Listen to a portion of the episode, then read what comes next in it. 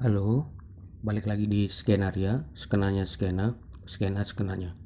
Ini adalah sebuah podcast yang membahas tentang musik, Eh, bukan hanya musik sebagai sebuah bentuk hiburan, tapi juga merupakan pembahasan tentang musik sebagai produk akal budi manusia.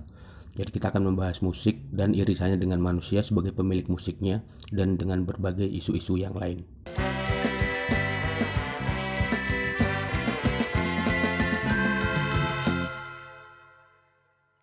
Ke teman-teman selamat datang di Skenaria. Itu podcast namanya Skenaria mas.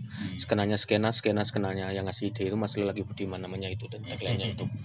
Kayak gitu. Uh, ini episode terbaru setelah setahun terakhir ngerekam tahun lalu dan karena pandemi jadi alasan buat saya untuk males ngerekam. Jadi ya inilah uh, episode terbarunya dari Skenaria. Dan sekarang nggak sendirian saya bareng dengan seorang musisi dan konseptor yang uh, mungkin teman-teman juga sudah nggak asing lagi uh, di sini ada Mas Ruli Sabara. Halo Mas. Ya Mas Ruli ini uh, banyak proyeknya banyak banget. Jadi kalau mau nyebutin kayaknya uh, ya, ya mungkin yang paling dikenal Mas Ruli ada di Senyawa bareng Mas Ukir uh, Mas Ruli juga ada di Zoo. Terus bikin uh, apa gaung jagat gaung jagat dan lain sebagainya. Teman-teman silahkan cari sendiri kalau ada yang belum tahu. Nanti banyak kok uh, yang ada websitenya. Ada websitenya oh iya. Tadi katanya lebih gampang maka bikin website uh, rulisabara.id nah teman-teman bisa ke situ kalau mau tahu lebih dalam tentang Mas Ruli dan apa aja yang beliau lakukan gitu. Nah di sini ya itu tadi karena semuanya bisa teman-teman cek di website uh, di sini kita tidak akan terlalu banyak mengulas latar belakangnya Mas Ruli. Uh, kalau saya pribadi lebih tertarik sekarang pengen ngebahas satu proyek terbarunya Mas Ruli dan Mas Wukir ya Senyawa yang baru aja uh, merilis album terbarunya judulnya Alkisah dan yang bikin menarik adalah saya tertarik sekali karena di album ini Senyawa mengedepankan satu konsep desentralisasi yang Nah, apa itu desentralisasi dan bagaimana sih memang Alkisah ini gitu? Kisah dari Alkisah ini bagaimana gitu? Kita bahas di sini sama Mas Ruli. Uh, mungkin ini Mas, apa itu desentralisasi? Kalau teman-teman ada yang belum tahu mungkin gitu. Secara umum atau apa? Ya. Proyek ini aja. Uh, nyasar ke proyek ini aja. Oke. Okay.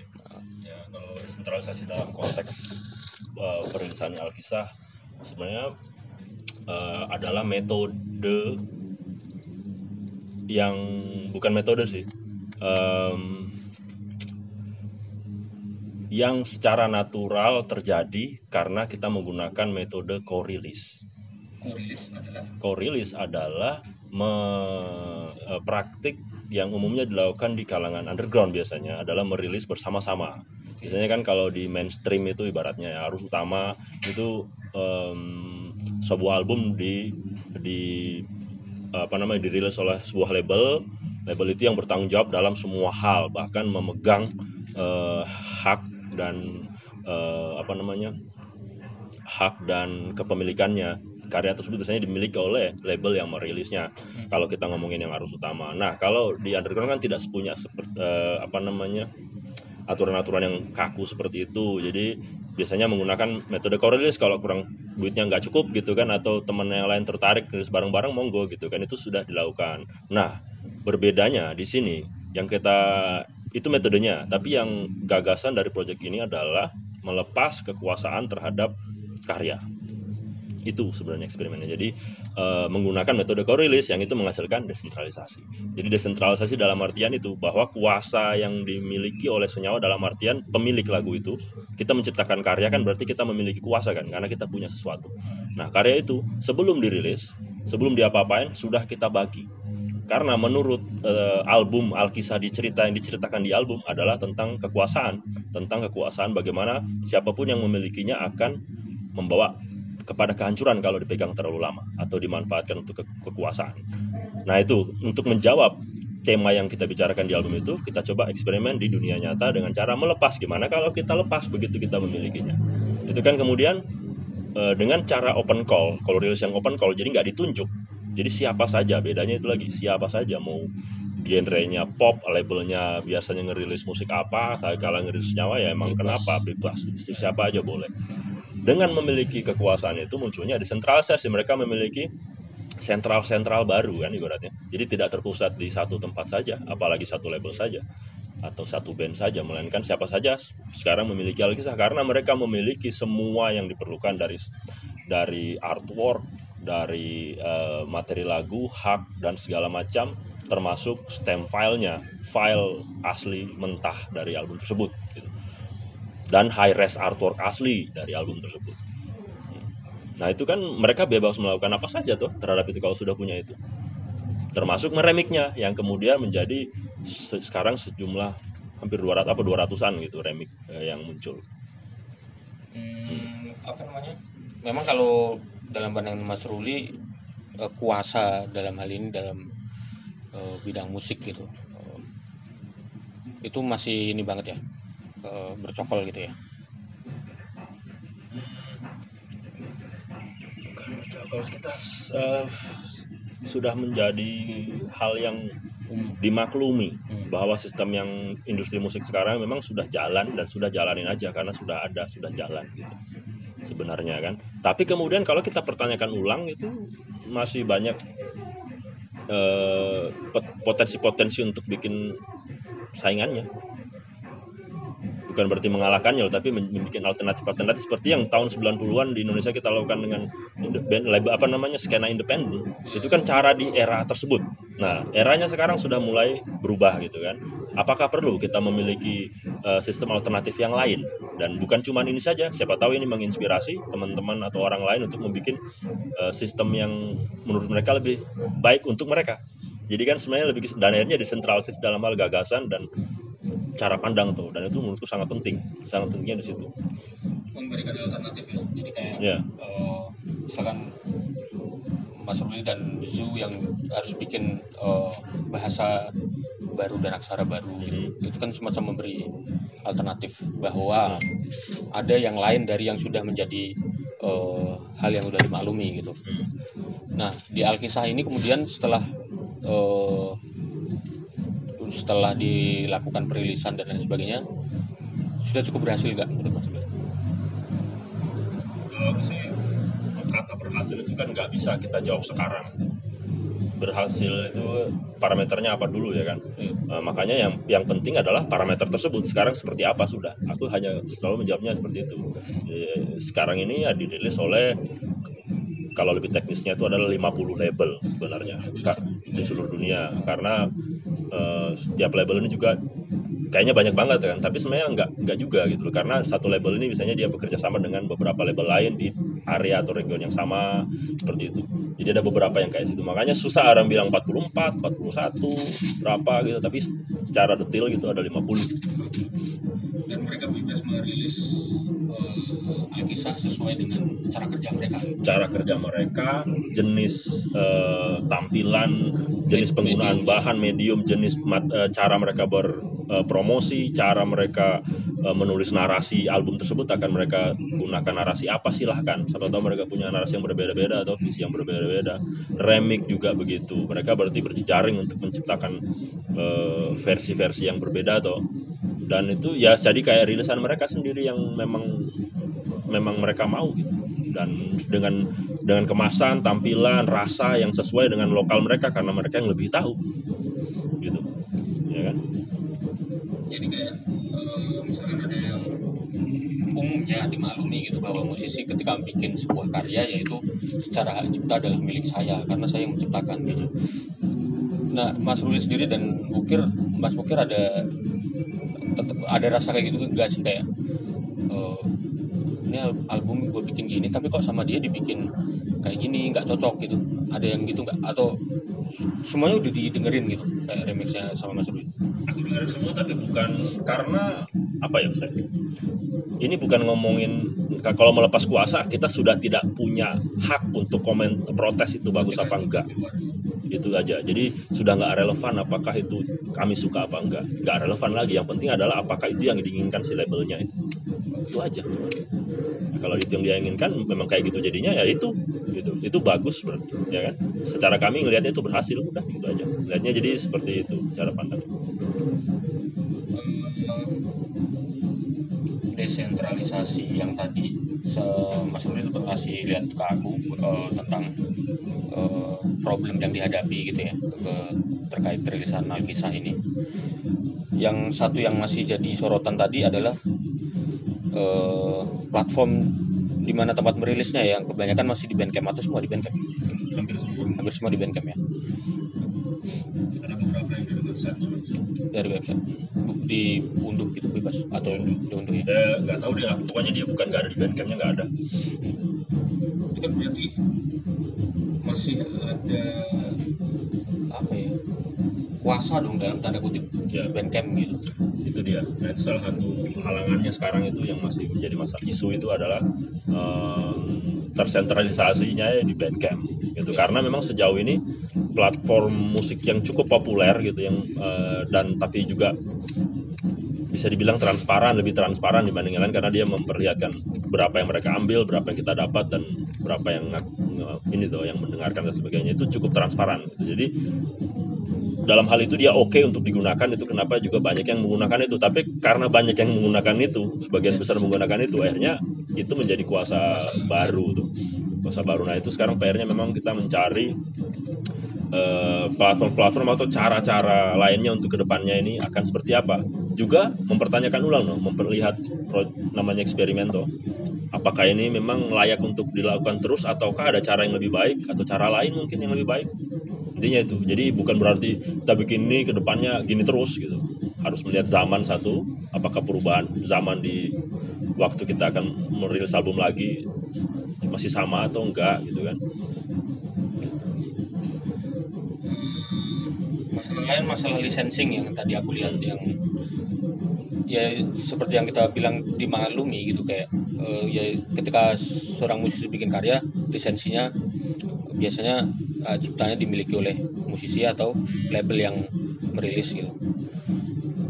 Dan kemarin eh, Mas Ruli kan sempat ngisi di salah satu apa diskusi yang diadakan oleh salah satu platform itu yang membahas tentang hak cipta gitu.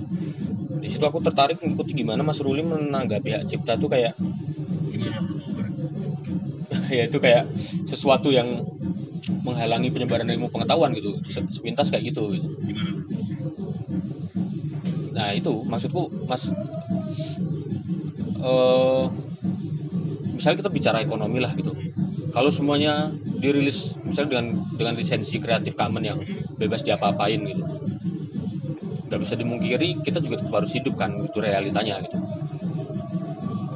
Cara buat ngatasi itu gimana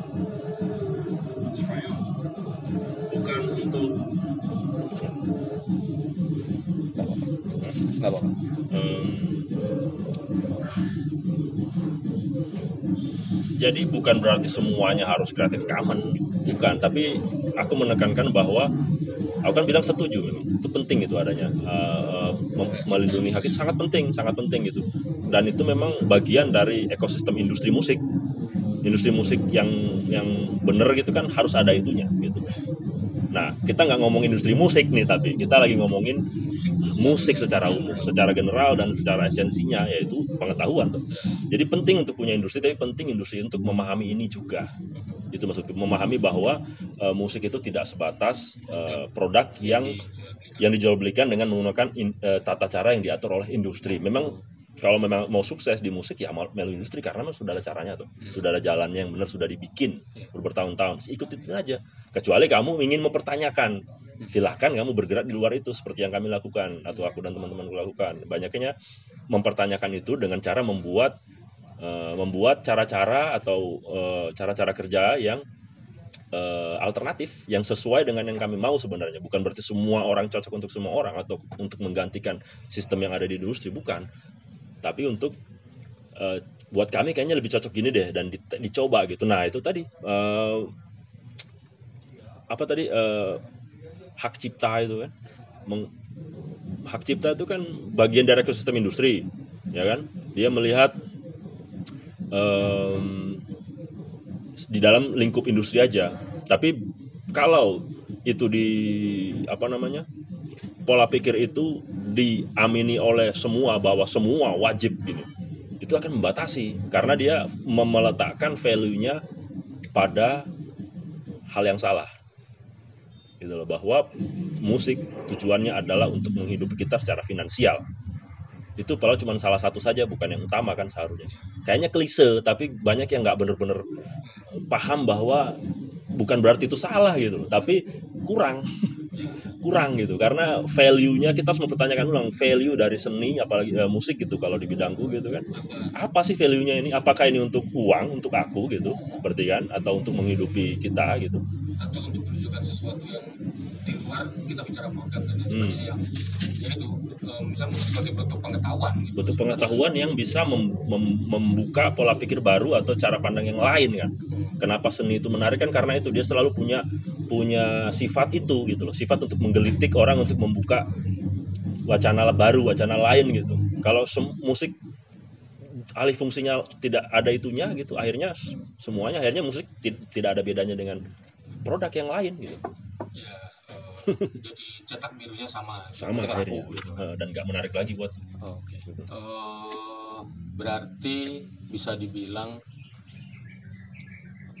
Oke, Mas Ruli punya satu misi mulia ya untuk menyadarkan orang bahwa emang nganu ya apa apa Mas Ruli merasa itu tak, gimana? Misi mulia.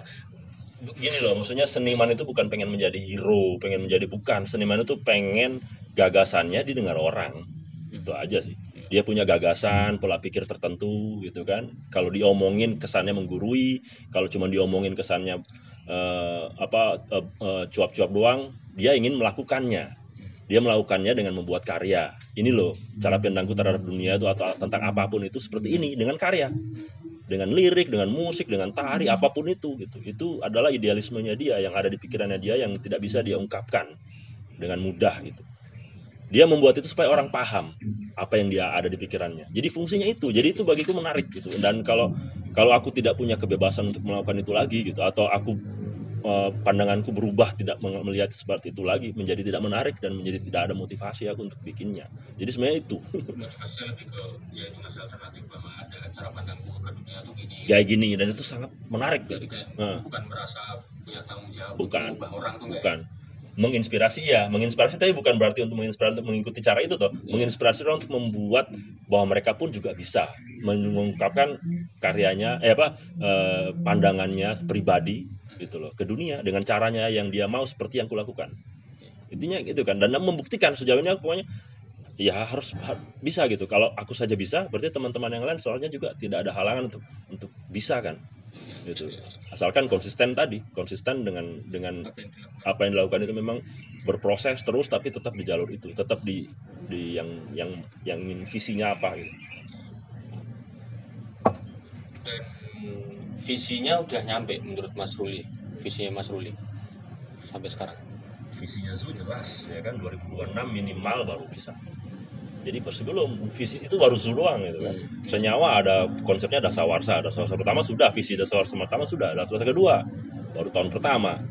Jadi kalau kamu bilang sudah tercapai belum tercapai tapi visinya sudah ada gitu. Visinya sudah ada setidaknya ya kan tinggal konsistennya aja. tinggal konsistennya aja.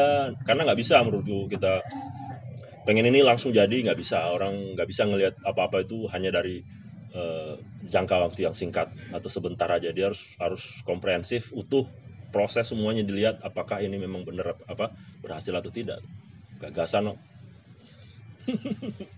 di sini hmm. diterima nggak sih kayaknya eh, orang kita masih susah nggak sih nerima cara eh, misalnya musisi atau maksudnya yang berkarya dengan yang hmm. yang nggak konvensional gitu hmm. kalau di sini sendiri itu kayaknya masih susah ya uh, kalau ngeliat itu ya contoh kasusnya misalnya senyawa kalau ya itu udah jadi omongan banyak orang masih gimana senyawa di luar negeri sepak terjang dan lain sebagainya. Kalau di Indonesia sendiri kurang lah apalah itu kata orang-orang kan kayak gitu gitu. Gimana mas? aku tuh sudah kenyang dari dari dulu dari kuliah dulu. Kalau bikin karya bikin apa pun itu selalu wah kamu tuh orangnya idealis ya. Gitu tuh. Apa eh, nggak uh, bakal sukses. Hmm. atau nggak bakal bisa kaya. Bener. Nggak bakal bisa kaya. Bener. Susah lah lebih lama gitu. Tapi um, apa namanya konsep idealis yang yang dipandang masyarakat awam itu menurutku masih keliru. Idealis itu dalam artian nggak apa eh, nggak mau mainstream atau nggak mau uang. Itu idealis itu padahal bukan itu. Idealis itu adalah idealisme itu bukan berarti hal yang rumit gitu. Bukan berarti kalau musiknya aneh-aneh itu idealis bukan musik aja pop juga itu bisa juga idealis gitu kan. Orang punya ideal ideal masing-masing. Itu kan idealnya seseorang itu apa ya itu gitu. Nah ide- idealku itu tadi tidak berkompromi. Karena punya visi yang ini visinya ini jangan kompromi. Karena kalau kompromi di prosesnya nggak bener jadinya nanti untuk mencapai visi itu. Bisa aja pengen Zuni contohnya. Ada aku minta dana ke pemerintah gitu biaya sampai beres kan mungkin juga bisa gitu kan.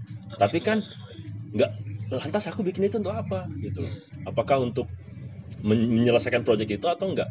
Bukan kan? Aku pengennya pelan-pelan karena aku itu membuat itu supaya aku belajar. Aku pengen belajar tentang bagaimana sih peradaban bangkit dan hancur itu kan? Nggak bisa semalam aku belajar itu ya kan? Dengan cara bikin jadi mau nggak mau. Ngobrol dengan orang baca-baca nonton-nonton jadi ya oh ah, ayo gini oh gini tuh.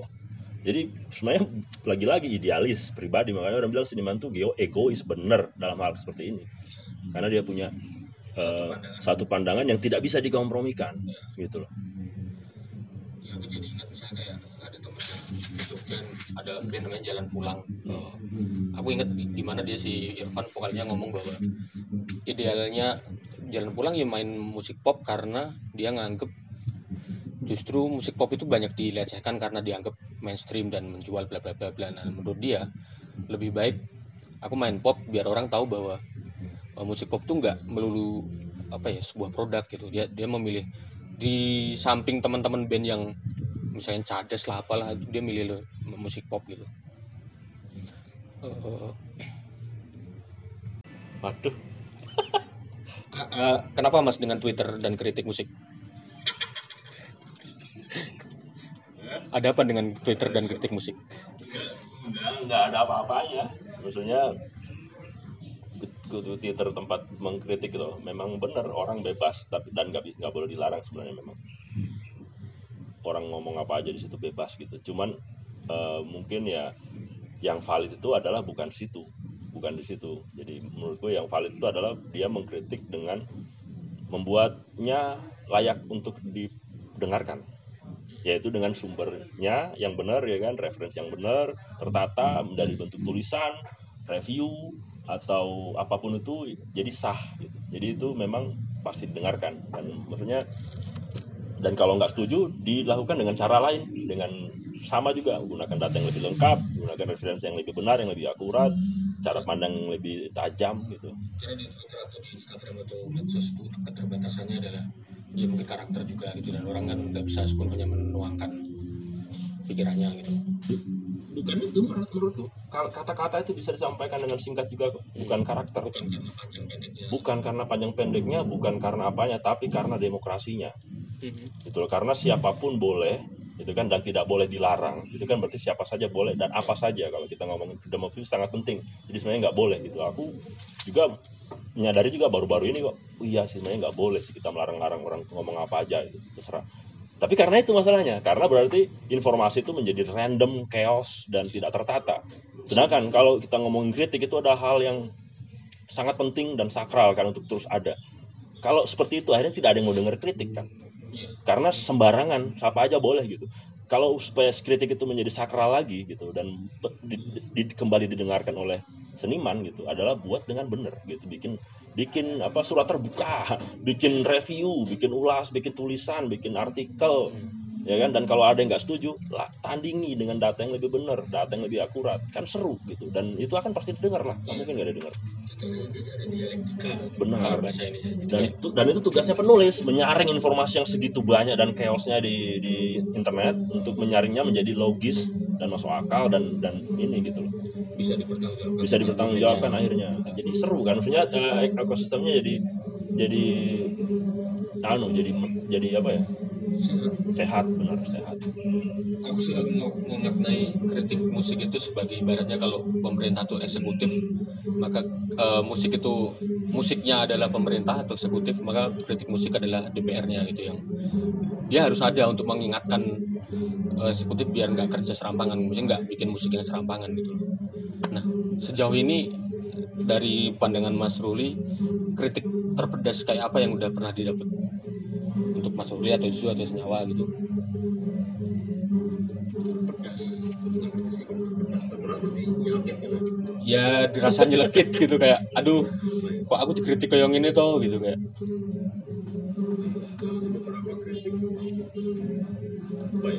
Ya nggak ada yang begitu nyelekit sih cuman yang penting banyak. Yang penting kayak kayak apa ya?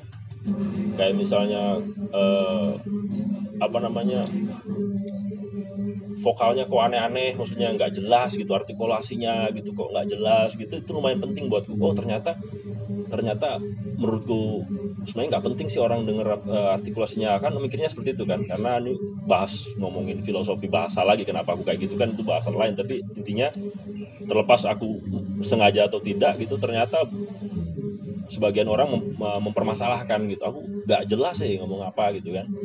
Nah itu itu lumayan penting meskipun bukan berarti aku harus kemudian menuruti apa yang aku harus bikin harus semua jelas nggak mau juga gitu kan. Cuman mungkin aku pertegas gitu dengan membuat mem- me- mempertegas eh, landasan berkaryaku gitu.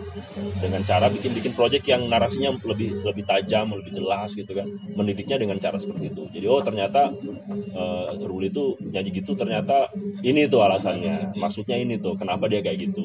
Oh tapi dengan cara melihat karyaku di masa depan yang muncul setelah setelahnya gitu jadi menurutku yang sehat juga seperti itu.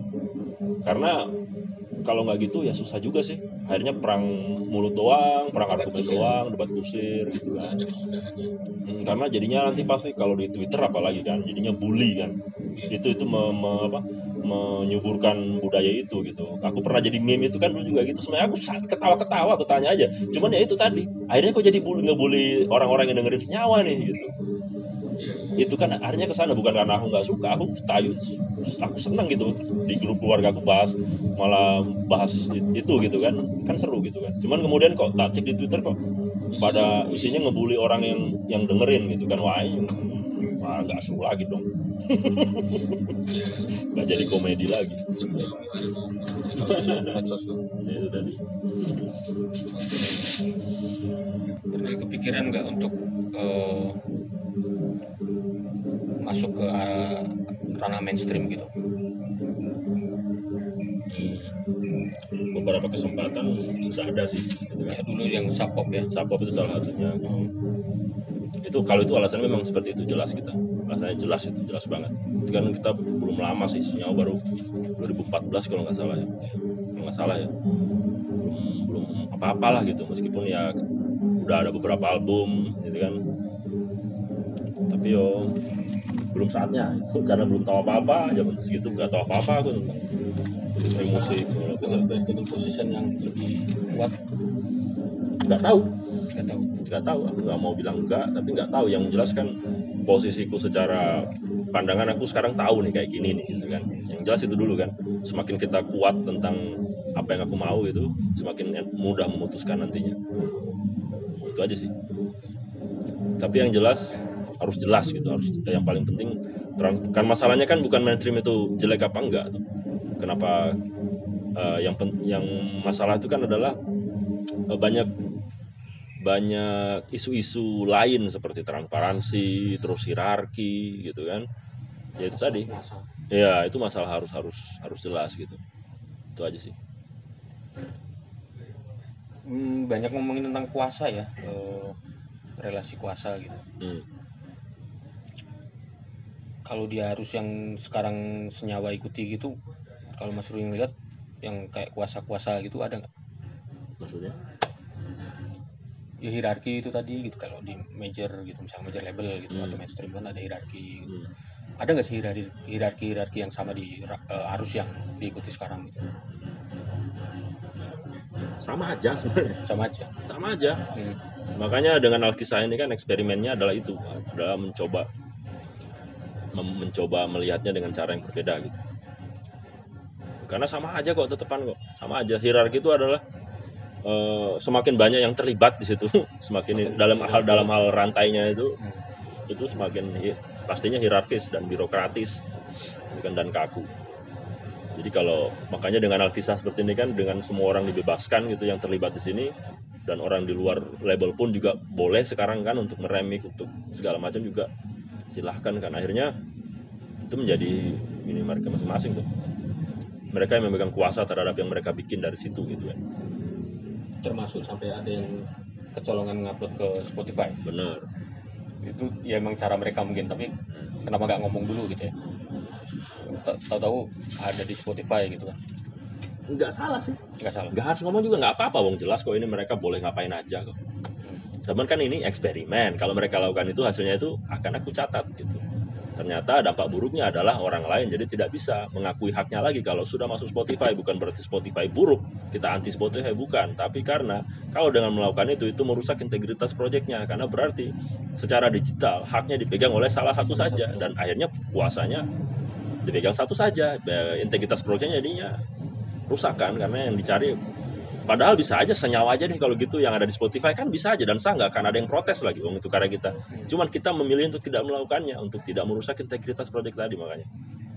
Itu tadi. Jadi karena posisinya senyawa sekarang sama persis dengan label lain, sama tidak ada bedanya. Kita berusaha sama-sama meng- untuk mengeksploitasi dan mengkapitalisasi karya ini. Menggunakan karya ini sama-sama tapi perannya di situ. Sama, senyawa juga pengen jualan sama gitu. Tapi saingannya banyak sekarang. Padahal dengan karyanya senyawa Dengarnya ini banyak label yang jauh lebih bagus penjualannya dibanding kami, jauh banyak. Gitu. Hmm.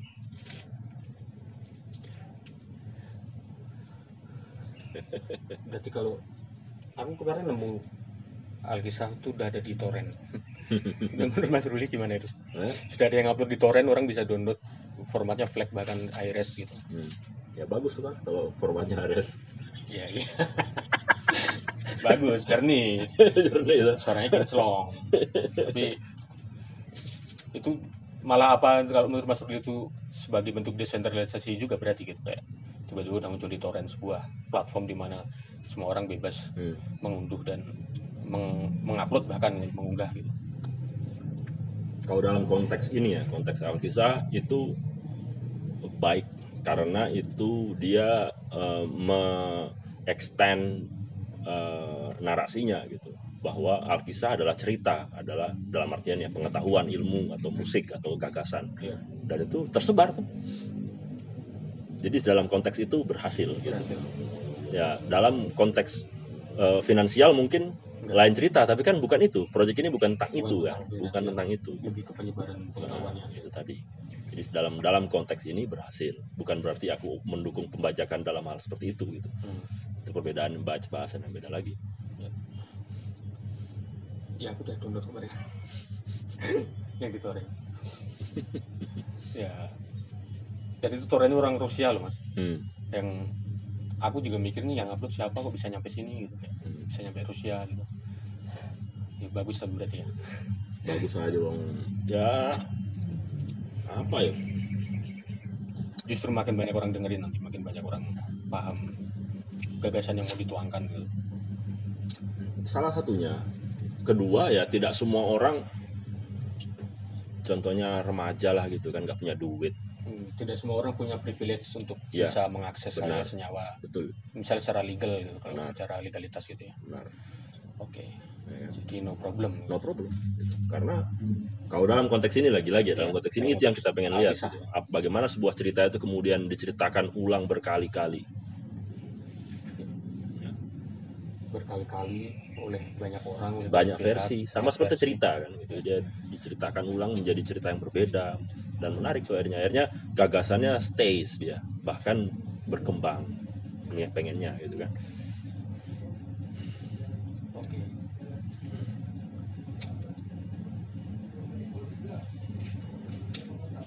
Ada titik yang akan dijadikan akhiran dari Alkisah nggak? Maksudnya ketika Mas Ruli atau Mas Bukir mikir oh udah cukup udah sampai sini nih udah gitu. Bukan kuasanya kita? Sudah desentralisasi tadi ya? Hmm. jadi terserah. Hmm, mau diapain lagi gitu. Bukan kuasanya kita lagi. Ya kalau ngomongin uh, rotok sok-sok filsafat ya the death of the author gitu. Kayak kematian pengarang ketika karya itu udah ke publik ya itu milik publik gitu. Hmm. terserah mau diapain juga gitu. Udah punya nyawa sendiri gitu. Tapi di satu sisi yang tidak boleh dilupakan dalam konsep yang seperti ini, yang mendesentralisasi adalah bukan desentralisasinya saja tapi interkoneksi antar sentral-sentral tersebut yang jauh lebih penting sebenarnya.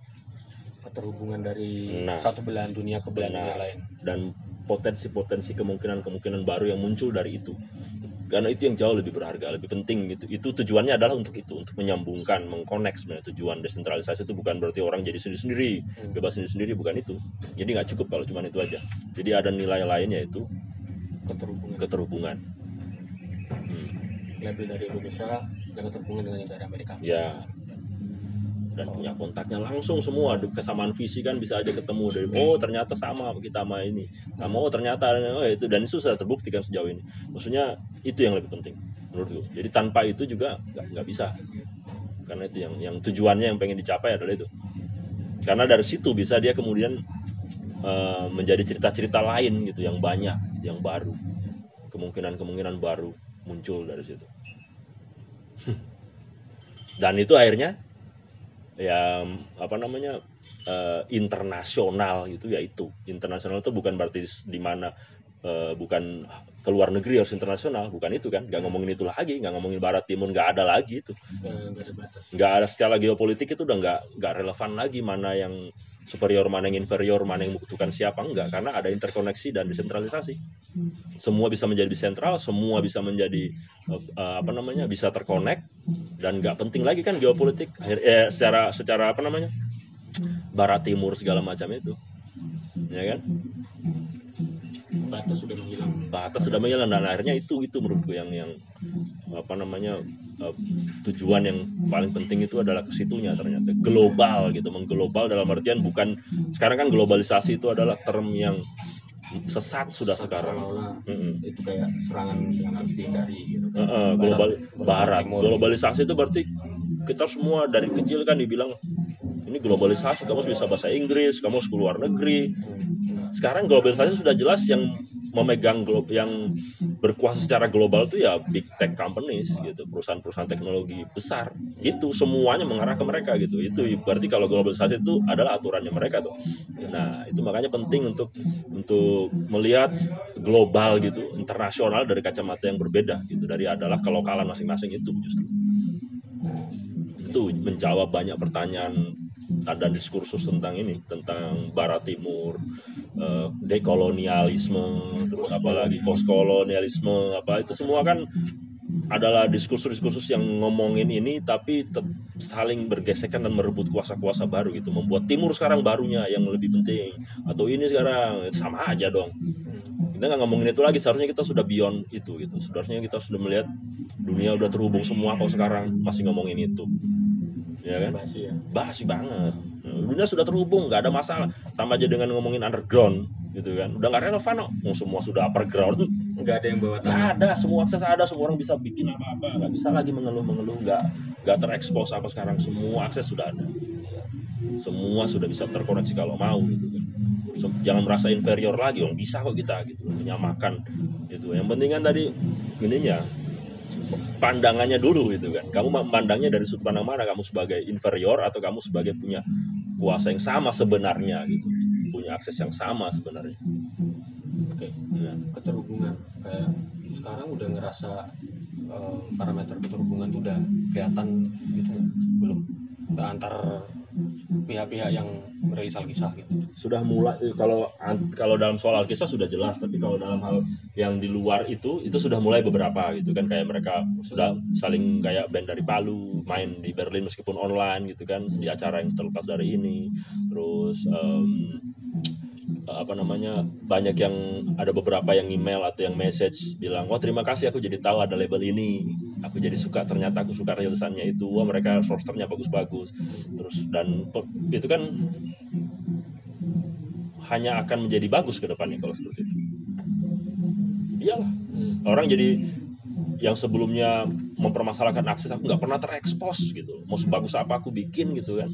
Nggak bisa gitu. Ya ikut aja di sini. Otomatis kan jaringannya jadi muncul. Orang pengen awalnya pengen denger Alkisah doang tapi ternyata suka sama karyamu dan atau labelmu dan dia akan menggali sendiri ntar ke sana. Ya itu kan akses jadinya ada. Terlepas itu diperlukan atau tidak yang penting ada. Yang penting ada dulu. Yang penting ada dulu aksesnya sehingga tidak lagi mengeluh gitu. Tidak lagi apa tidak lagi menjadikan alasan gitu ketidakterhubungan itu. Ya tugas kita kan memang sebenarnya itu sebenarnya. Menyediakan akses. Lagi nggak bisa aku dong dipromosiin bandku ya. Nggak bisa kalau semua orang minta dipromosiin ya kan? Nggak bisa. Iya. kita hanya bisa menyediakan aksesnya aja nih akses gitu kan. Silakan bergerak sendiri. aksesnya seni gitu kan. Bikin karya yang bagus dan bikin karya yang itu layak didengarkan dan layak diperhatikan. Aksesnya ada. Itu aja kan oke. Pertanyaan terakhir ya. Hmm. Eh, 10 tahun ke depan gitu udah kebayang belum eh, akan seperti apa? Ruli Sabara, Senyawa, Zoo nggak tahu mudah masih hidup. Ya kira-kira gitu dalam pandangan udah ada pandangan gitu. kalau Zoo memang visinya gitu kan ada proyeknya harus selesai. Eh, jadi adalah bayangan kayak gimana secara proyek itu akan seperti apa gitu kan. Kalau untuk senyawa secara eh, kolektif aku bilang itu kan.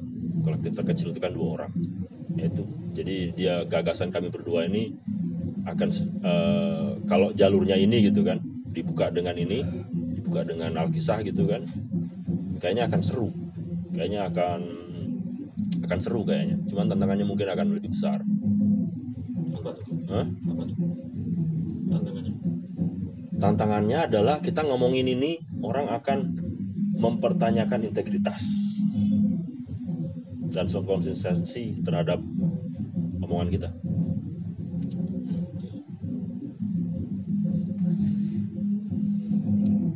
Dan khawatir dengan itu? Khawatir lah karena aku kan juga eh, meskipun ya sedikit demi sedi- ya apa meskipun sedikit sedikit tahulah seperti apa di luar sana gitu kan. Tapi kan di luar sana itu sangat luas gitu. seluas apa aku belum tahu gitu ternyata di luas lebih luas lagi atau lebih dalam lagi ternyata aku menemukan sesuatu yang oh ternyata ada hal yang aku nggak tahu sama sekali sebelumnya kan bisa aja dan itu ternyata mengubah cara pandangku kita nggak boleh menutup hal-hal seperti itu kalau mau bereksperimen. Ah, satu lagi terakhir deh yang ini eh, selain musik di musik itu Mas Ruli punya gagasan lain yang pengen diwujudin tapi belum kesampaian gitu nggak sih? Kayak apa gitu? Buku. nulis gitu. tulis tulisan. Oh gitu. Eh, aku sebelum nyanyi kan aku nulis dulu sebenarnya. Sebelum tahu bisa nyanyi gitu. Iya. atau suka nyanyi. Ya nulis dulu. Jadi itu sampai sekarang belum benar-benar terwujud gitu. diwujudin. meskipun sudah mulai ada ada program dan planning cuman agak lama aja. Tapi mudah-mudahan cepat ya mudah-mudahan dalam waktu dekat yang di luar musik. Oke. Ya udah gitu. Makasih Mas Ruli. Sama-sama. Sudah ngobrol bersama eh, semoga bisa memberi satu pandangan baru ke teman-teman yang dengerin tentang gimana bermusik dan semoga nggak ada yang tersinggung juga. Oh iya. Kalau tersinggung juga nggak apa-apa sih. malah justru makin rame nanti kalau ada yang tersinggung. Diskursusnya gitu. Yoi.